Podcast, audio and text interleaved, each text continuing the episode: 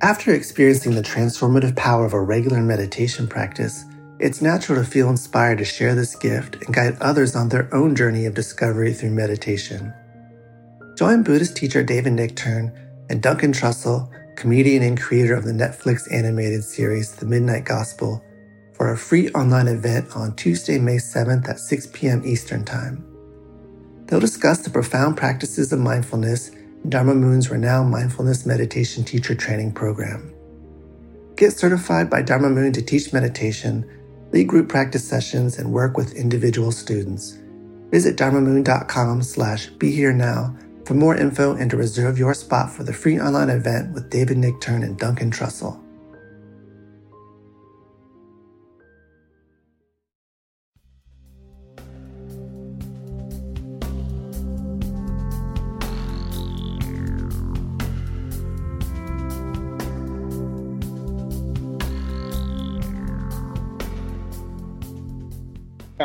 We're live. Uh, all right. Yep. Everyone can see we're live. Hello, everyone.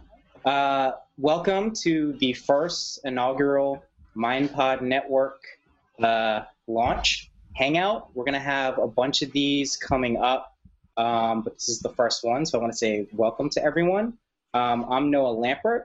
I'm joined here by Rachel Fisher, uh, Hello. Markus, David Silver, and Duncan Trussell. And Hello. we are going to be taking your questions uh, to anyone on the panel via Google Plus. So there's a Q&A app. We'll feature questions here. You can also ask questions at our Twitter, MindPod Network, um, which Rachel will be looking at. So if you want to ask questions there, we'll relay them here. Um, and without further ado, let's have Raghu Markus take it from here. Hello, everybody. Me and David is mind rolling, and Duncan Trussell is family hour. Duncan. So, uh, you know, this is a, a big deal here. You know, we're launching this network officially today.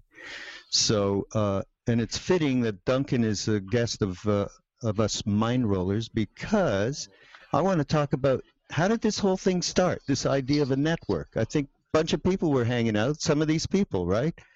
Uh, Noah and Rachel and Duncan. Did it not come from you guys hanging out on the beach doing sh- some shit? that is where it came about. All good So- ideas are born on Maui. It was born on Maui. Okay, so MindPod Network is born on Maui, and um, and really uh, a lot of the credit. Uh, you know, we've said this before in our mind roll. I don't want to get uh, redundant, but Duncan did turn us on and told me in a note, you should be doing a podcast with Ramdas. Yeah. And so we uh, we from there, which is a couple of days, a couple of years rather, uh, we have now really look at this manifestation of your mind, Duncan. Yeah, but where's my dough? Oh well. Question we all ask. I'm just kidding. It's it's so, so cool. I'm so happy that this is that that, that this ha- I can't believe this happened. I can't believe technology like this exists. And I remember uh, it's so funny that you say I turned you guys onto this because the Love Serve Remember Foundation and Ram Dass and hanging out with you guys has has turned me on to so much stuff. So it's really exciting to think that I get to have any part of uh, helping you guys uh, have this incredible network. That's pretty badass and really is thrilling to me. Yeah, you know, and aside from all the hype and everything, uh, first of all, uh, just just tell you, MindPod Network is Ramdas Here and Now podcast, Mind Rolling with me and Dave, and uh, Jack uh, Kornfield and Krishna Das and Sharon Salzberg, and it's uh, the re- for for me and Dave, we've known this has been what Ramdas calls a soul pod, right? So decades and decades we've known these people and shared whatever our experiences were you know coming up through being in india and then coming back to the west and dealing with it all. So it's it's pretty special to to have this conglomerate of people in one place on mindpodnetwork.com so and and the other thing is there's fantastic um, other stuff. Now, of course, you know, people like to just, uh, you know, subscribe to any one uh, podcast. But here you can go, and aside from the podcast, there's rich, rich material that we're pulling from all of these teachers. Uh, from blogs and articles to incredible, uh, you know, short videos and audio pieces. Uh, and in fact, of course, we're doing something that Duncan completely disapproved of uh, in our initial, before we got on. What? He said, You disapproved of giving away free stuff. And we are well, going to no, do it. I, I just, it's not that I disapprove of giving away free stuff. It's just like you were saying to tweet the thing by bribing people with free stuff, and it made me feel like I was selling mattresses or something. No, and we don't want to do Going out of business, Mind Pod Network has existed for a long time. We You just- just act now and get seven MP3s and a free Oriental rug. Shipping. Hey, you never heard of Crazy Eddie in New York? Since yeah, I know that's exactly it, Crazy Eddie. I don't want to tweet that, but Oh. I think it's very sweet to give away. I think it's it's not that I'm against free stuff. It's that I think that the, the, such a wonderful podcast network doesn't need to bribe people to tune it to tune in. Hopefully, Right. I mean, I think what we're going to do after this is anyone who's already on the mailing list, we're going to send like a bunch of free stuff from each of these podcasters. Um, so if you No, wait, wait, uh, wait. That uh, it's way more poetic than that. No, a bunch of free stuff. No, no, I. Rachel and I spent hours and hours together coming up with the essence of teachings that are going to help people, uh, you know, just day to day in 30 minutes. plus You know, a prayer a cloth. Back now, you'll get three mind rolling prayer cloths. He's right. Holy, holy ointment, I, we're doing that. We're lips. we are. We're going to get prayer cloths and everything. We're going to do that just like that. Put it in a box. Um, so, uh, but uh, really, this, this is about you know paying it forward. It really is. I mean, it's what I got and Dave got way back in the day. Uh, you know, through people like Ramdas, of course, was a major figure for us in terms of connecting us with finding a way to be happy in its most essential definition, balanced and happy. So uh, I am uh, really happy that all these decades later, here we are able to share, continuing the sharing, and that's what I think would be, you know, something that, it, in my mind, would be the best effect of this. And and uh, Noah's talked about it is creating a kind of community that can, uh, you know, that's more like a soul pod, as Ram Dass calls it, and can share in that way, uh, you know, just truths and experiences that we can help each other along. So that's- we- I'm really happy about this. Yeah, I mean, truly, what this is at its core is it's meant to be a community of people that is. We're gonna be delving on, you know, delving into deep stuff, but we want to make it really accessible for people too, because we recognize between the kind of sugary new age stuff that is a little superficial and kind of turns a lot of people off, and then the hardcore, like, no, I don't believe in anything spiritual. We want to find some area where people can congregate and kind of approach this stuff in a more meaningful way for them. So, you know, we're Mhm. we're constantly we're going to be listening to people's suggestions and just comments on all of this. And also, I wanted to point out because I know a lot of the reason people are here is we have this Q and A going on, and we've already gotten in a ton of questions uh, from the Google Plus app. I don't know if we're doing it on Twitter. So, uh, if anyone has anything else to say, Yeah, this, I just uh, want to say I want to say one thing uh, that gives an example of, of really the richness of of what's been assembled here, and that is David uh, as part of this uh, this download that we've put together, which is you know from all of the different five podcasters. David had a beautiful blog. Uh, and he actually read it, so we have an audio version of it that's part of this. And it, and David, just bring it up a little bit because I think it's a nice little discussion. We did blogs on the website, but as a lot of people didn't actually see them, decided to uh, make them into little, wee little audio booklets, as it were. you can listen to them. Um, the one I actually did one today, and I talked about Rome and the Inquisition, and hatred and violence and darkness and the Kali Yuga. That was my subject and um, tried to make some kind of case for not um, reciprocating massive eternal hatred institutionalized throughout the ages with more you know hatred. I use the phrase let's not radiate hate which is sort of like the kind of thing jesse jackson or al sharpton would have said sometime and that was what the blog is about. It's not really always about you know buddhist texts and things like that Sometimes. But this one in particular, Dave, uh, I, I really loved it because it brings up something that, you know, when we get together with Duncan on, on Family Hour on his show and vice versa, we, we normally really end up, I would say, each time talking about dealing with social action and dealing with, you know, the the reactivity that we have to what's going on in so many different aspects of our culture on this planet and so on. There's so much triggers. And so that's why this article, uh, blog, Dave, is uh, it's called Sane Anger. Anger, isn't it?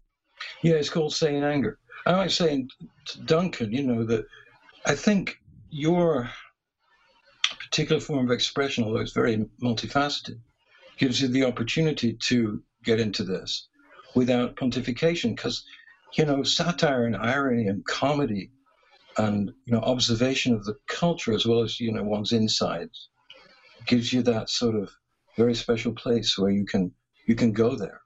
You sort of have to go there. And I've, i i love this about your not to be a sycophant here but i love this about your your stream of consciousness on your shows and everywhere else that you manage to tackle these very very difficult, you know, naughty, fucking dark things that are going on on the planet, and yet you come out of it. You sort of come out of it right because you know how to, you know how to perspectivize it. Isn't comedy? Well, let me be a sycophant now. Can I be a sycophant for a second? You yeah. guys, uh, that's the thing that um, hanging out with you guys and talking to you guys has, has done for me because when we initially met, I wasn't balancing that anger at all. I was just, I was very much in the mindset of sort of waging war against my the perceived evils that exist in the world and would fantasize about bloody revolutions or, or get so angry about what was going on and really just think about how great it would be to how how violence or how fighting back with uh, aggression was a um, worthwhile pursuit. And then you guys started introducing me to this very, very, very smart idea, which is that if you uh, attack them with the same tactics that you're upset about, then you instantaneously become them. And that is such a curious power that they have, which is that if there is a day, and it's fun to think that there is some kind of archetypical darkness, uh, demiurge, as the Gnostics might say. It's fun to, to put it in that box just for the use of a thought experiment. If there is some kind of momentum in the direction of entropy, then one of its greatest tools is that it tricks you into thinking you can fight it by using mm-hmm. entropy. Yeah. That's a good analogy just for the mind. Absolutely how it works. Mm. Yeah, really. So this being uh, this thing that we do talk about quite a bit in in our mutual uh, podcast it is the probably uh, for me it's it's really one of the most difficult uh, things that I have day to day. Either reading the paper or the television or just being in, in public and talking to people and, and so on and so forth is the, you know every piece of the pie that just triggers us and, you know, we've done all this work for all these years. And still, I can tell that trigger is still triggering me. I mean, David and I will talk about, you know, the latest po- political, or I just read the Rolling Stone about this I, maniac in, I think it's Kansas that the Koch brothers or Koch brothers or whatever they are, are, um, you know, funding. And it, and it just immediately you get just twisted. And, you know, it's, I think a lot of what MindPod really is about is bringing together different minds and hearts that can can really uh, translate to us methodology and philosophy about how to deal be in that moment you know? And so that's why i think uh, Dave's uh, Sane Anger uh, blog. Yeah. It's just uh, it's just wonderful, absolutely wonderful. It's I to say that, that that one of the tenets of this, one of the themes, the motifs of, of MindPod Network is that yes, these are teachers and they can they impart wisdom, no question about it. But we recognize we recognize them being as being human beings. You know, when Jack Kornfield or Ramdas, especially over the years, certainly KD, uh, speak from the place that they're living in, and you get that you get that direct hit of of error and flaw and the ups and downs of your own ego and persona and how flawed we can be. Because if these guys and women are, and Sharon is same, I mean, we are talking about people who can communicate to pretty much anybody because they're not speaking cant mm-hmm. or, you know, sort of philosophy. They're just saying, well, this happened to me, you know, and I went to see Bruce Springsteen, then I came back and that's Sharon. I'm just quoting from her.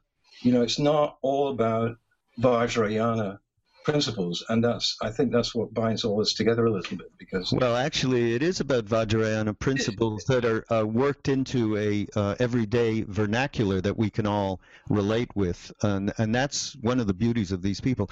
Anyhow, uh, at this point, let's take a question.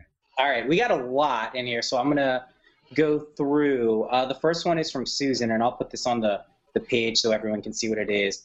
Uh, she says, "Can you put us? This is to, to everyone. Can you put a spiritual perspective or suggest a practice on how to have an open heart with difficult people that you must stay connected to in life, e.g., family? Thank you." Yeah, that's just the same as what we were just talking I know, about. It's that. Yeah, it's perfect. It's that day-to-day thing of you get triggered, and your that trigger is so powerful that you react. So how do we cut that, uh, you know, at its core? And you know, it just goes back to uh, mindfulness.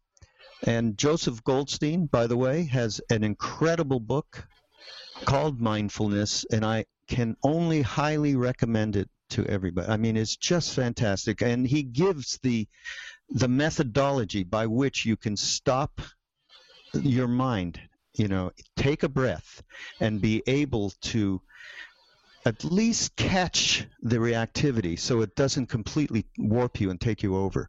You know, that's very, very uh, important. So there is a few practical um, uh, things that you can pick up from people, and, and that's more of the stuff we want to provide here too. But in this particular case, the witness, you just the first place you go to is just witnessing, not from your ego, but from a, a spiritual heart in the center of your chest, and uh, you got to take a few breaths probably to get there, and then there'll just be a little bit of a different perspective from that vantage point. And that little different perspective is what we what we want to grow you know. And that's uh, that's probably the s- most simplistic way to deal with it at this point. But it's uh, I, I myself that's what i would use in any situation I love that because it's not some extreme. Because it one thing that you can do if you're reading this stuff or getting into it is the next time you're around your, you know, monstrous whoever, brother-in-law, father, mother, whatever. Then you could do like one of these like passive aggressive things where you're like, "Oh, I love you no matter what." Coming out of you is just seething anger, and you're being a you're it, it's it's fake. But what Raghu is talking about is really cool because it's just a subtle shift. It's just the addition of a little bit of intention into the moment of watching yourself. And I, I there's this Tony Robbins quote. Forgive me for quoting Tony, Tony Robbins. He's got some good stuff. Yeah. But he points out that if you're two boats, two canoes are paddling next to each other, and one of them just shifts their direction in the most minute way, over the course of five miles, they will be so far apart from each other. And it's those little shifts that create the massive change, not the big, Mm. Hmm. I figured it out and I love you, mom. I really love you. we love tony robbins too next question Okay, next. Uh, I had one more comment. Can I? Oh yeah, yeah. oh sorry Mirabai Dave. Bush and Trudy Goodman, who teachers, of course, have said that that's all good. We should do that. We should be have you know equanimity around people who are hostile to whatever. But the boundaries are important to set, and the, and the level of discrimination, so that you don't get crazed. and you don't you don't over it's balance it's all about how much time you spend with the person what your vibe is with that person and not letting that person um, cause you uh, undue you know suffering and that means you you set certain boundaries Yeah, I think that that's Good. a really valid point too, because it can Very. be you can feel very attached to someone as a family member if they're giving you trouble or a close close friend. You definitely need to set boundaries for that. I agree. Okay, next question. Thank you, Susan, for that one. Comes from Michael. Um, it says, as I find myself progressing extremely rapidly on my spiritual journey, how do I set myself free from illusion binding anchors, such as a nowhere going job and newly seen demonic acquaintances? Hmm. What was the last? what? I don't know exactly. What was the last thing you said? and newly seen demonic acquaintances. I okay, think Duncan, might- this is for you. Oh, you know one thing that I learned from you, Raghu, which is one of the most valuable things I've learned in, in this stuff, in this whatever this is, is to be able to say, I don't know. I don't know the answer to that. I don't know. I, I don't know. I don't know what to do about that. I used to think I knew, but now I don't know. I used to have this very sin- sinister kind of like, get the vampires out of your life, cut them out, send them into the outer darkness, send them away because they because they're destroying you. And and that was that's just ridiculous because that's a cruel thing because there are, maybe there are no vampires. They're just people who are hurting. yeah, And so to go and banish them isn't going to do anything more than than hurt than make them hurt more. And You make would be a good exorcist. Really. that was pretty good. A side job. Well, you just said it. You just said the answer, though. yeah You just said the answer. All right. Maybe there are no demons. Maybe it's just someone's mind, and that is the absolute truth. So, so then you you've got to do some kind of consciousness practices. And I go back to uh, mindfulness practices. Yeah. Obviously, that's a byword, you know, in the world right now. But it is very, very useful to do that. And as you do that, you're going to be more surrounded by people who are like-minded with you, and that's going to help change everything. And then um, doing what we're doing, and encourage, we're encouraging more people to get in this kind of we call it soul pod, people who are really one-pointedly interested in one thing, getting free. And so everybody makes a contribution, and we share that, and that's what Ramdas has been about since uh, late '60s. So I think that uh, by the very fact that you get suffering, depression, whatever it is, day-to-day life, lousy, you know, job, you should just listen to podcasts during your job. Probably that would work. Um, you know, that that's just the reality. There's, it, it's you just turn your perspective around, and that's what we've been talking about. That's what we talk about with the witness. So at least you have some leverage over being caught up in this mental stuff, and that's it's just mental stuff. It's not any one thought isn't any more important. Remember, I said that to you. You like that, Duncan? Any thought it could be a thought about taking a shit. It would be the same thought as any of these other crazy thoughts you have. All right. Let's answer that one next. That one's done. Next, this is one I like a lot. Uh, it comes from Jim, and it is: Is ritual important? Why or why not?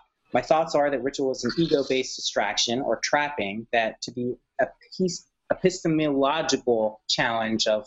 well, Thanks for including that word, Jim. Uh, the problem of other minds. So here's the question on the screen. Oh no, that's the wrong question. This is the one from Jim. Here we go. So this is a great question, um, and I know a lot of us have certain ritualistic things that we do. So I'm sure we all have perspectives on this.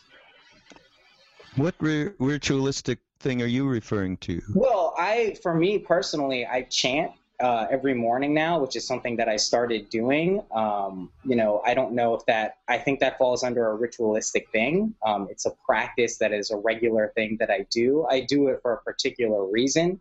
Um, I think it's actually just the opposite than an ego trapping. Um, and I think you can notice this based on your approach to when you're like meditation is a great example, I think there are, I almost never want to meditate. I haven't gotten to the point where I'm actively every day looking forward to sitting down and being with my mind for a little bit. but I still do it. So to me, that's an example of the ego actually fighting against something that could be interpreted as a ritualistic thing. You know, maybe I'm going into the same place to get to calm my mind. Um, so, you know, I view chanting in the same way. That's again a ritualistic practice. I'm doing things to to that have been done for thousands of years, and I, I view it as as almost a surrender to a trapping um, rather than actually reinforcing something that's making me more attached. Yeah, so it's then again just about where we come from. What place do we come from when we do anything? And certainly doing spiritual practices, again, that old witness is good because you can, you know, you'll have discrimination and you'll you'll even know when you're doing it because you think you should do it, or you think there'll be a result from it if you do a big puja ritual with, you know, offerings and so on and so forth. Uh, so I th- it, it, goes back. Where where are you coming from when you do anything and motivation? That's a Buddhist uh, eightfold path right? Motivation. So uh, I think it can go both way. I've seen it in India go both ways with Indians uh, yeah. there, w- there was one uh, very close person to us our mentor in India when we were with Maharaji Neem Karoli Baba and that person was a very advanced yogi in in the garb of a schoolmaster. He was he he he was a, a headmaster of a of a private school in the in the uh, foothills of the Himalayas. So he spent a lot of time with us, and he used to do ritual puja, and specifically it would be either to the uh, female principle or the or the male Shiva or or the goddess and he would go on. It would start at like nine o'clock, and about one o'clock in the morning, I said, "Jesus, I can't hang in this. I'm so tired." He said, "Well, go lie down." And so I go lie down in the bed. I'd wake up at like six, seven in the morning. He's still doing it. He hasn't moved once, and the only reason he's doing it is he can't do anything else. Whatever that is in, inside of him, that is, it's sort of like Haagen Dazs ice cream, vanilla. I love it. And I'll just keep eating that because I get complete pleasure. That's how he approached this. Yeah. I never seen anybody, uh, you know, do anything like this. And uh, in the end, he, we, as I said, we spent a lot of time with him, and he was such a, he was like Mr. Natural. Dave, you remember that card? I, I do. The thing about him, R. Crumb, R. Crumb's Mr. Natural. He was Look like that up, folks. Wow, cool. Yeah, Mr. Natural. Yeah, really. yeah, yeah. And Mr. David was very uh, incredibly normal too. You know, I mean, he came to visit me here once, and I got my puja ready and everything, and I was very honored that he came to my house, and um, in New York. And so I prepared everything, talked about ritual, certainly my pictures of Hanuman and so forth were in the right place.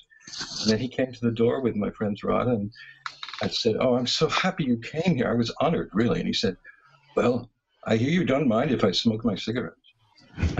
um, that's why I came, because I was a smoker too at the time. We sat and we smoked camel lights for a, a few hours. Mm. And here's a guy who was the master of ritual, as Raghu said, a totally invested person. When he was doing it, my God, it was like a supernatural vibe, really. It was just so intense.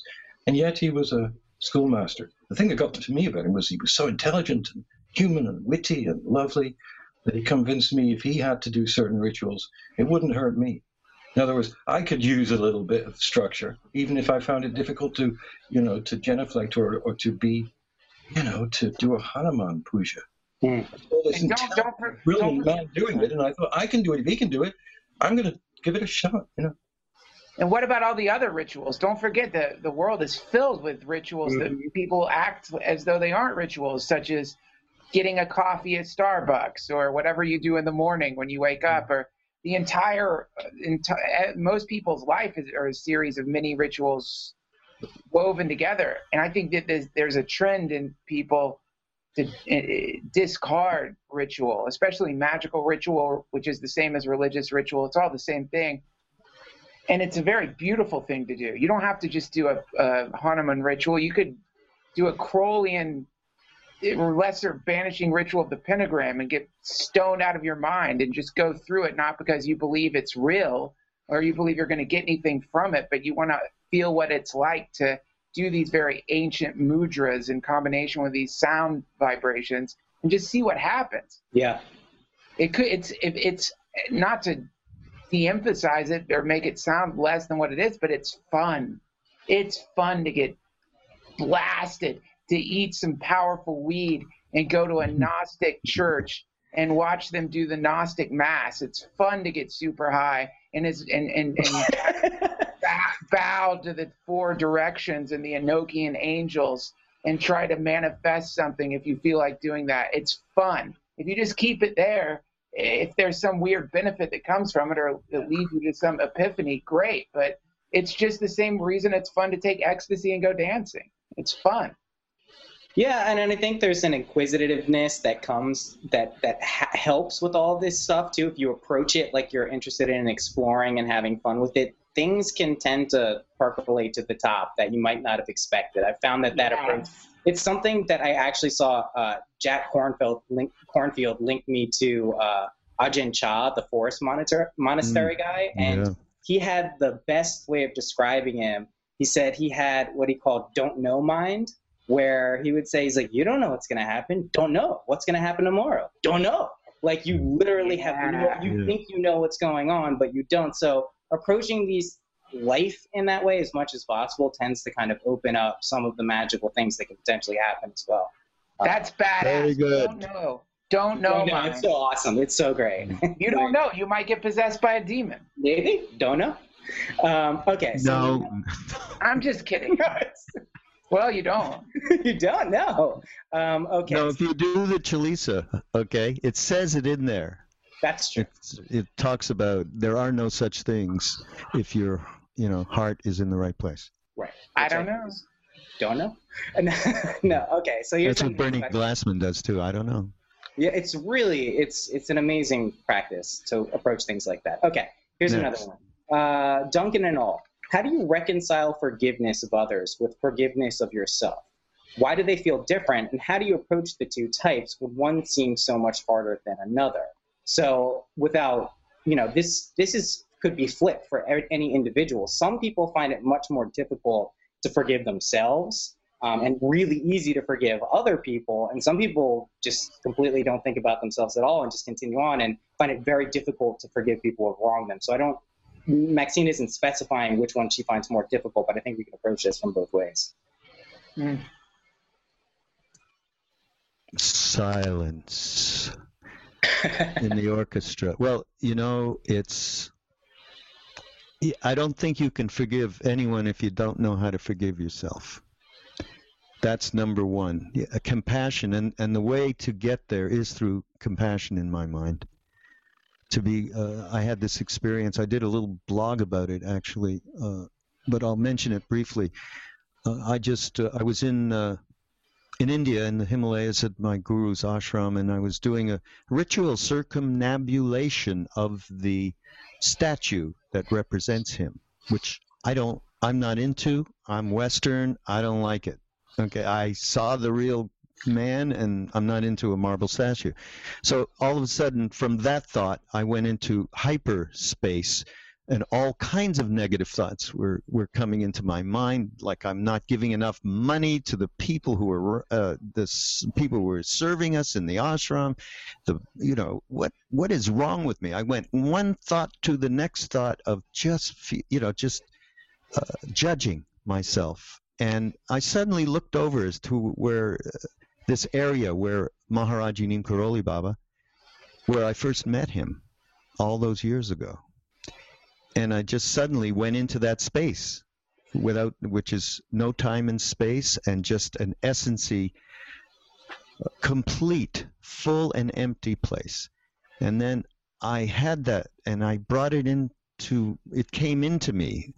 And then in the midst of all this craziness that my mind was going through and I I I understood that it was just a little bit of that compassion which is love that has no cause. And that was the name of the blog. There was love that had no cause. I needed to shine that back on me, and uh, and that compassion put leveraged out the judgment, and uh, in and in the same way you're talking about f- forgiveness. What what's her name? His Maxine. Maxine. In the same way that you're speaking of this, I think uh, compassion is the leverage point.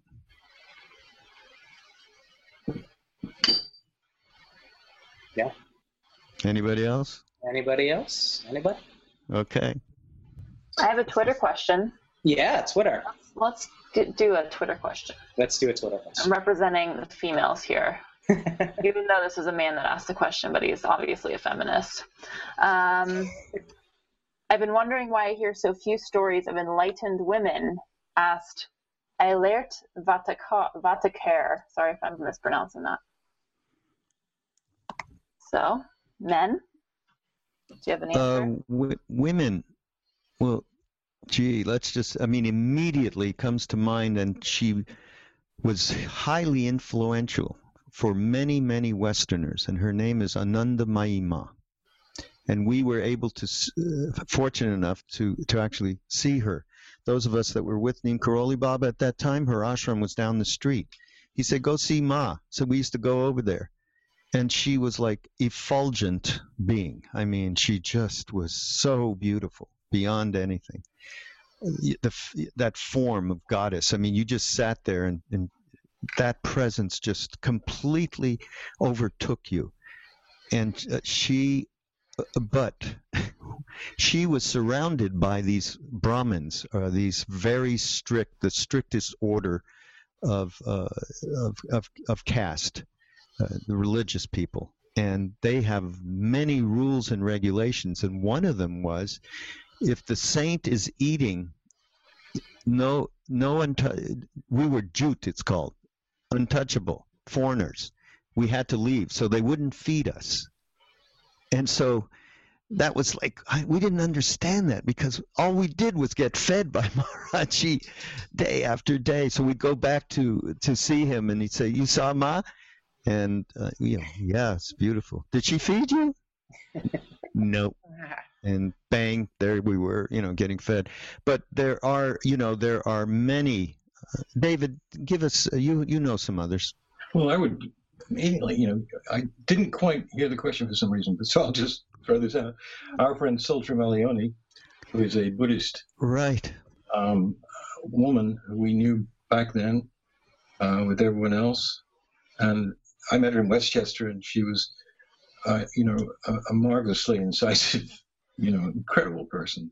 But, but we we had her on our podcast, on Mind Rolling podcast, and she is just like there's no I can't imagine anyone else saying what she says, right, Raga? I mean, she's just so. She talks about embracing your demon and befriending your demon and imagining your demon and coming to terms with this darkness uh, via a very beautiful divine mother approach, which is to embrace all. And there's no demons, actually, that they call themselves demons, but if you face up to them and give them this sort of friendship that she talks about, uh, that they will eventually just fade away and leave you alone because that's not what they want. They, they, they get. So she's she's fantastic. Um, I just she just comes to mind, you know, as being one of the Western women. There are quite a few great teachers um, that we're constantly talking about uh, in, in America.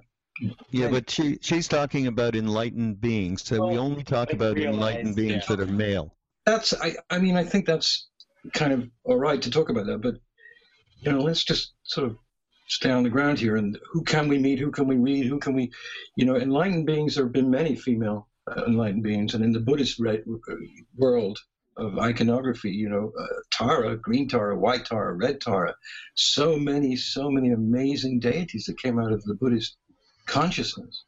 Just as many, and you know, what else can I say?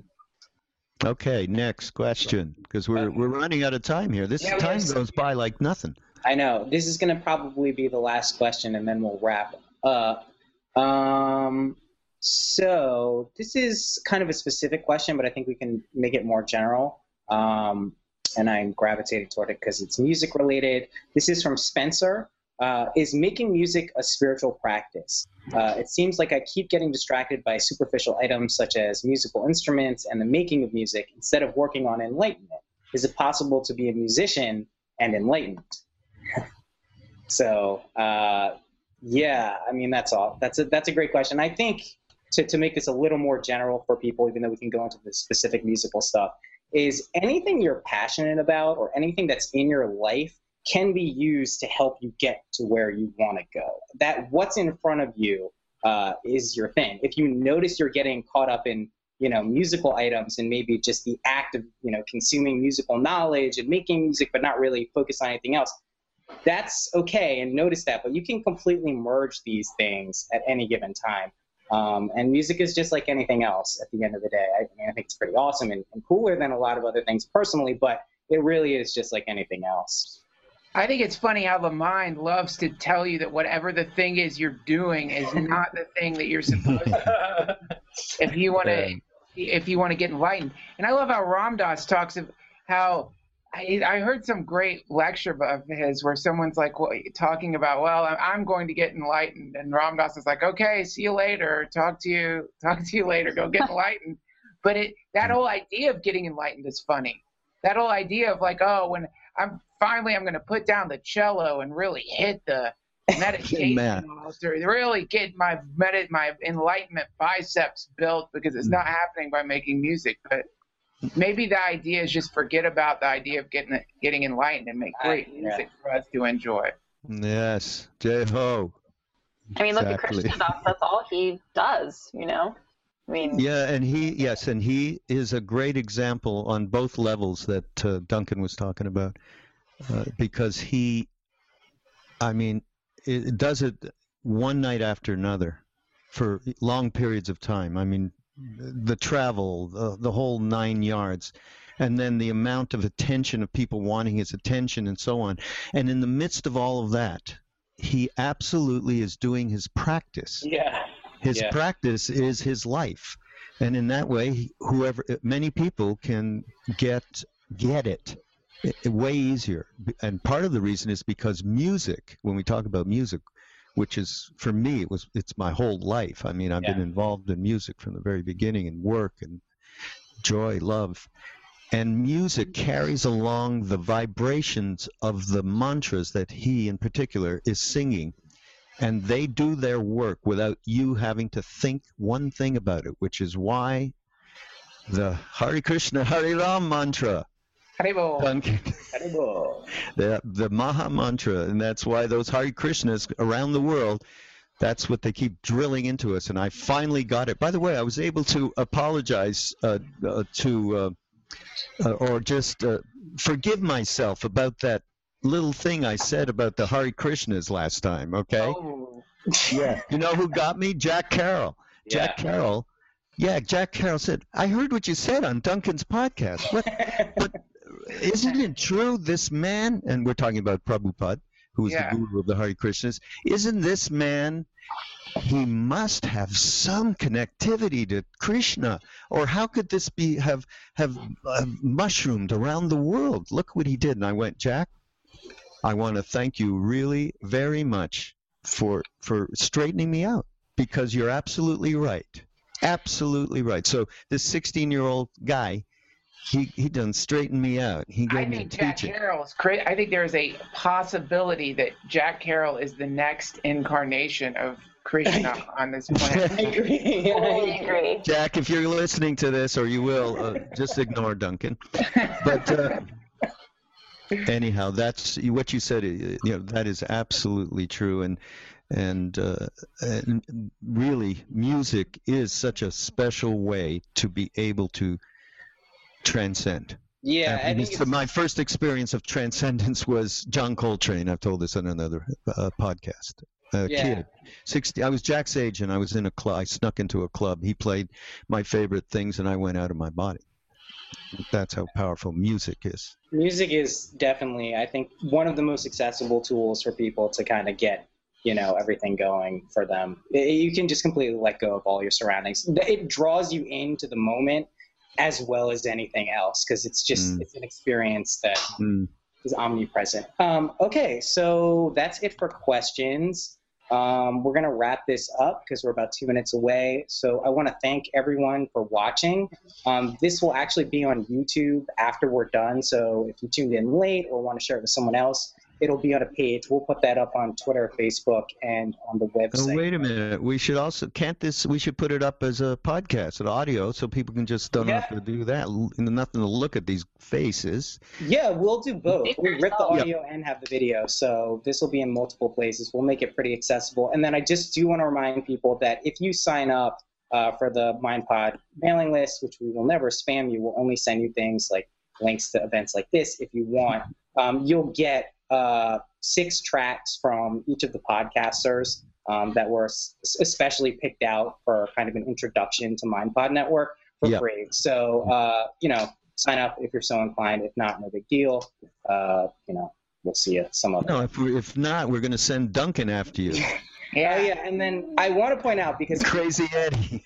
we were talking about this this morning. I want to br- slash brag and recommend people uh, do something similar. I bought a Wii U this morning. Um, I finally broke down from Mario Kart, and there's a new Super Smash Brothers. And the reason I'm saying this is I went through the Amazon portal on mindpodnetwork.com, and I just I really want to thank everyone for using it because we've gotten a lot of support this past month. And uh, you know, if you want want an easy way to support us without having to do anything, go through the portal on the website. It's up at the top in the menu. Um, and Bookmark it bookmark, it. Do whatever you got to do. You know, just think about it when you're buying your regular stuff uh, on Amazon. Yes. Thank you. Thank you, everybody. This All is right. fun. We can, yeah, it's. We'll, we'll do more of these, and we'll let everyone know, of course. See you yes. later. Bye, Professor. Bye. Bye. Bye. Ciao, Bye. ciao. ciao.